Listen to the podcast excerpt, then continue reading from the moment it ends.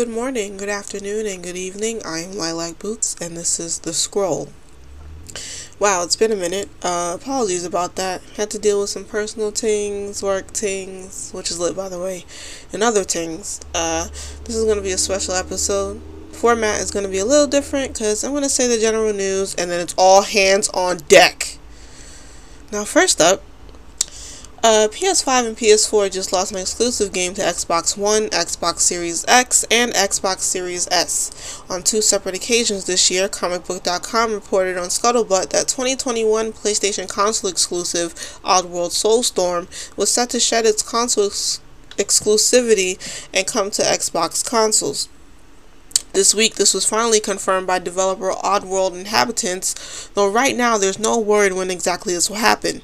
What Xbox fans did get is a teaser trailer that accompanied the news. Oddworld Soulstorm debuted back on April 6th via the PS4, PS5, and the PC um, through the Epic Game Store. At launch, the PS5 version of the game was notably free for PlayStation Plus subscribers.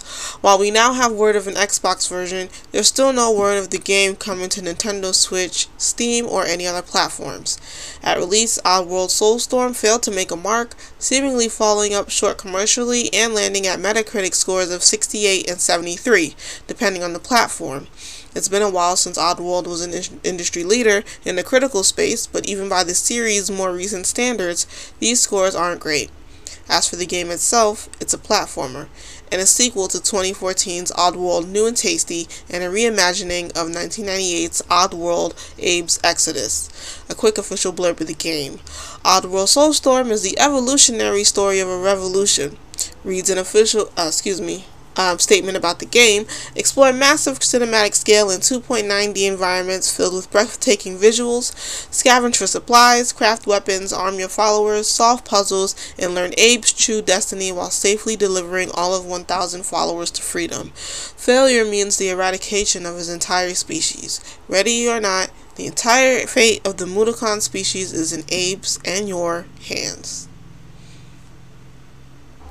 For all my uh, Dragon Age homies, warning if you did not play Dragon Age Inquisition, spoilers ahead. Um, BioWare has only confirmed a few main details about Dragon Age 4 so far. Players will be traveling to the far north of Thedas, where the sprawling Tevinter Imperium operates under the iron fisted rule of a mage upper class that isn't above using blood magic and slavery to consolidate its power. There they will fight Solas, the dread wolf of Daedalus legend, who has returned to tear down the veil he once created to separate the material world from the magical realm of the Fade. Dragon Age, like most BioWare series, is known for its followers. Dragon Age 4's premise may be compelling, but it's unlikely to stick the landing without an interesting cast of companion characters surrounding the player. The marketing materials released so far have given some clear hints about just who some of the characters might be and the groups they represent. Here's a few Dragon Age 4 companion BioWare, uh, excuse me, a few Dragon Age 4 companions BioWare has hinted at so far. Uh, Varric Tethras. Um, is the only previous companion character that BioWare has unambiguously confirmed to be returning in the next game. This won't come as a surprise to many Dragon Age fans. Varric has been a franchise mainstay since Dragon Age 2, and Dry-Witted Dwarf is a fan favorite. In Dragon Age 4's Game Awards 2020 trailer, Varric narrates, We've got your back, I've got your back, demons, dragons, darkspawn, even the Dreadwolf. With a new protagonist taking the reins, Varric could be a vital connection to Solas in the events of Inquisition, where both the dwarf and the Dreadwolf were followers. Last players left Varric, he had been elected the Viscount of Kirkwall, the city-state setting of Dragon Age 2. Whether he will hold that title during the events of the next game remains to be seen, but fans can expect Varric and his crossbow Bianca to be making their triumphant return in Dragon Age 4.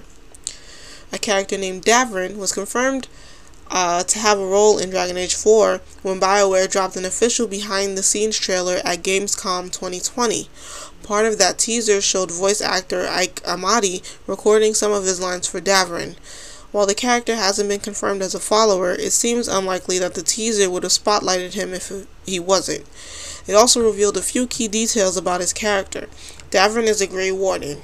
The line Amadi delivers is for the Wardens, and his role as a Warden could be particularly interesting in Dragon Age 4. The Silent Plains are in the south of Tevinter and were the location of the final battle of the First Blight, where the first Grey Wardens defeated the first Archdemon. The area's Dalish tribes were in contact with the Dread Wolf while he was still wandering the Fade. It's likely that the veil is thin in a place where so much blood was shed, and a conspicuous spot on the map named Solas hints that it could play a big role. The Darkspawn have their oranges in the Fade when the Magister Sad- uh, Sadriel first breached the veil. So Solas's plans could reveal a lot about the Blight, and by extension, Grey Wardens like Davrin themselves. The other character spotlighted in the behind the scenes trailer is named Bellara, voiced by Ji Young Han. In the trailer, she delivers the line, No, no, no, that's okay. That's the good kind of rumble. Unlike Davrin, however, the character's lines don't give much away when it comes to her character's origins. Based on the character's American accent, she's unlikely to be from one of the usually European accented countries in Thedas, like Orlais or Nevarra, but beyond that, much remains to be revealed. There are a few pieces of Dragon Age 4 concept art which hint at some of the other followers' characters might have in the game. One piece shows the silhouettes of eight characters, almost certainly the player's companions. One of those characters is clearly a female Qunari, and a female Qunari also appears in another piece of art revealed so far. Five of the companions could be humans or elves, though the visibly round ears on the figure standing third from the left indicates a human companion. One of the characters appears to be holding a weapon over their shoulder which resembles a rifle, which could be a first in the Dragon Age universe. Tevinter has already been shown to be more advanced in the south, which magical store signs and floating palaces. That same figure with the gun-like weapon is slightly stouter than the others and could be the first female dwarf companion in the series. Perhaps most interesting is the figure on the far right of the piece, whose face is covered by what looks like a strange green flame. This character could be an executor. The executors were introduced in Inquisition only as a shadowy group representing unknown powers across the sea. It isn't known if they're a separate race or if they're made up of members of other races. Depending on the Inquisitor's choices, some Inquis- Inquisition agents might disappear with the executors sending a letter to the inquisitors saying that their agents left voluntarily to join a higher cause. This could imply that they're made up of multiple races. Um, I personally think they're made up of mul- multiple races as well. I don't see anything about them um, from Inquisition, Inquisition that made them think um, that made them think that it's just one race. I mean, several people have claimed um, that they were joining them and left, so yeah, we'll see. Um, in uh, Dragon Age Tevinter Nights, an executor appears with their face covered and their voice is said to evade identification by either gender or age. The flame over this character's face could be a realization of that same concept once their mask is revealed. Another piece of Dragon Age 4 concept art shows what looks like a skeletal Im- mage with a similar green glow around their face, so it's also possible that this is related to some sort of necromancy practiced in Tevinter. While the exact lineup of Dragon Age 4's followers has yet to be confirmed, it does seem to contain more firsts than Dragon Age Inquisition explored. The journey they will accompany the player on, however, has yet to be revealed. Dragon Age 4 is in development. Next, um, so Stardew Valley uh, has always been considered a calm, relaxing game, inviting players into a more peaceful world of farming, fishing, and vivid romances. Some talented fans, however, have inspired the community to take things to the next level. Stardew Valley Esports. Eric Concerned Ape Barone, the game's creator, announced the first official Stardew Valley Cup on his Twitter today. Four teams made up of the game's most dedicated players will compete for a $40,000 prize pool on September 4th.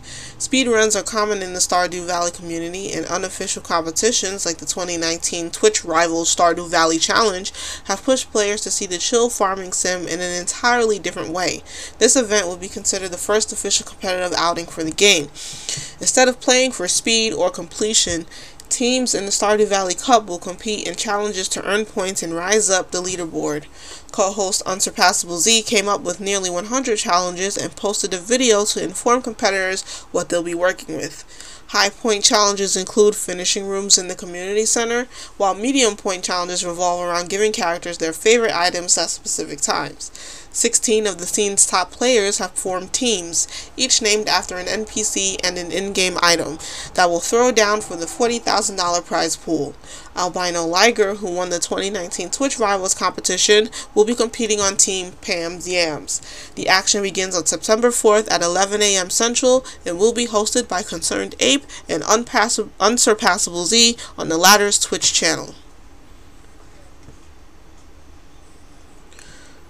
And finally, you can't deny that Quake made a mark on the gaming industry when it was released back in the 90s. ID Software took the polished gameplay of Doom and built upon it in every way.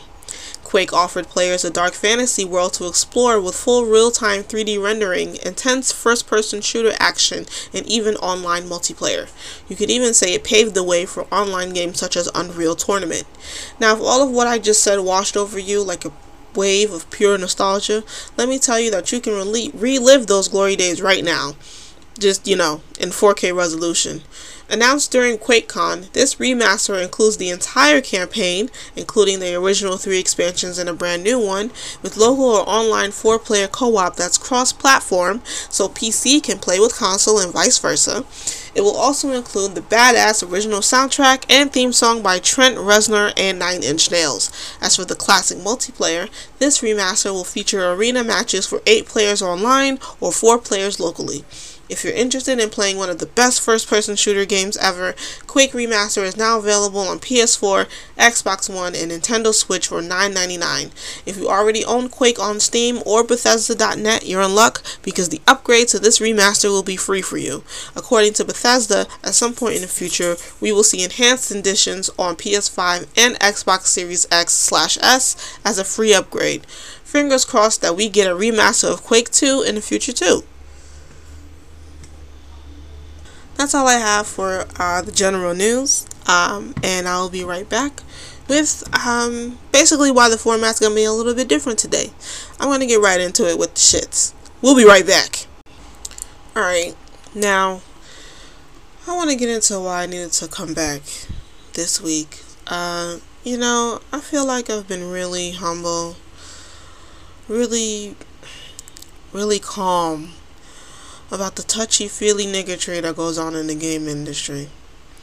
And I don't want to hear Boots you wilding out or none of that. Because this is ridiculous. Because it's really worth ruining half of you niggas' lives over. I want to take it way back to Gamergate. Because I feel like a lot of you sweaty niggas got away with that shit too. August 2014. Game developer Zoe Quinn, Brianna Wu, and feminist media critic Anita Sarkeesian I remember this incident very well, as I wrote a think piece on this subject while I was still in school. So, incident in question I'm talking about is Gamergate. Here's some quick facts about it before I lay into the two losers who caught my attention this week.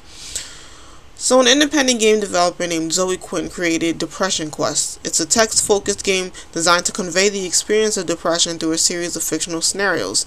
It was based on their own experience. Uh, it received positive reviews from game media, however, it received excuse me, it also received online backlash from you sweaty losers just because it didn't have Quentin Tarantino's level of violence. Quinn was subjected to several months of harassment after its release, including rape and death threats over a fucking game. They documented the harassment they received and spoke openly to the media, which led to even more intense uh, threats with them um, about them, including the posting of their home address. They had to flee their house for fear of safety. Um, Zoe Quinn's punk ass ex wrote a disrespectful ass blog post about them, and then users online started using uh, the hashtag Gamergate um, falsely accused them of an unethical relationship with journalist Nathan Grayson. First of all, let me tell you something about that. That man, before they even dated, that man never commented on anything she did. He had referenced something that she um, created in one of his posts, but that was that subject was in about an entirely different game. So once again, you sweaty morons are wrong.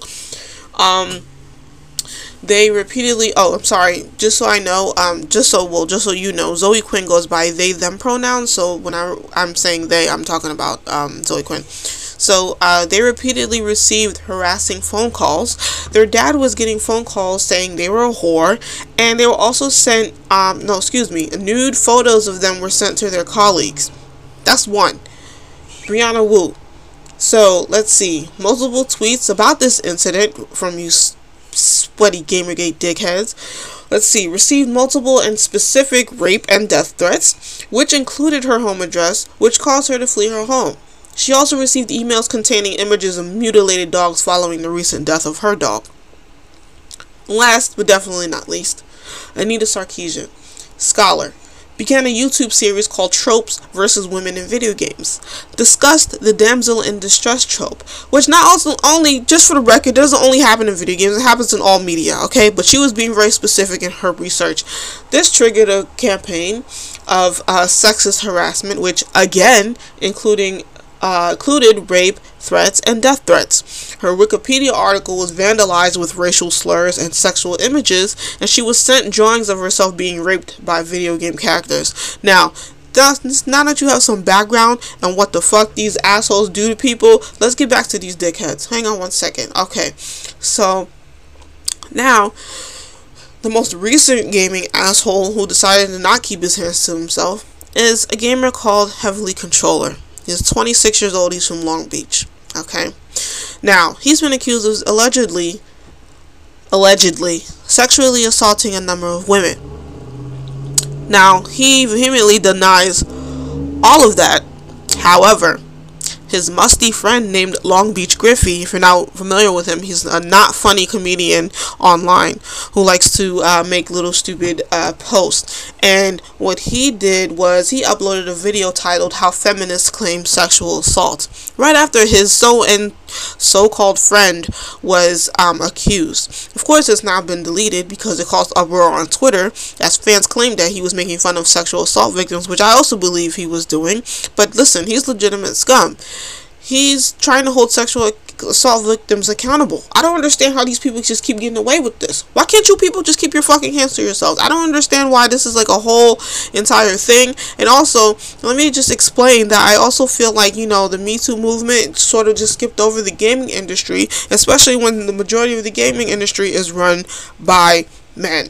So, all I'm going to do is I'm just going to leave it there because every single one of you assholes who's ever sent harassment um, and rape threats to people just for sharing an opinion, you deserve what you get. Also, I know all y'all are not really about the shits because the two people that did that shit to uh, Brianna Wu, one, two of them got caught. Excuse me, three of them got caught by the FBI. Two of them immediately confessed to what they did. The third one tried to act like, oh well, it was a joke. Well, of course you're gonna start crying now that the FBI's at your fucking house. And also, um, this dickhead, um a heavenly controller that also just recently um got accused of sexual assault, you can eat a dick too because I don't understand why you can't keep your fucking hands to yourself. So that's it. Um I have nothing else to say. I just feel like this has been rehashed over and over again.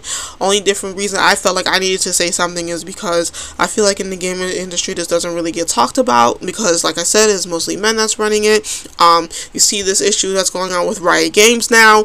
Um, it's just a mess. Okay, you got this fucking dickhead from um, goddamn Bethesda, um, excuse me, not Bethesda, Activision Blizzard, who had to step down because of that bullshit. I mean, it's just a whole bunch of touchy feely bullshit going on, and I had enough. Good night.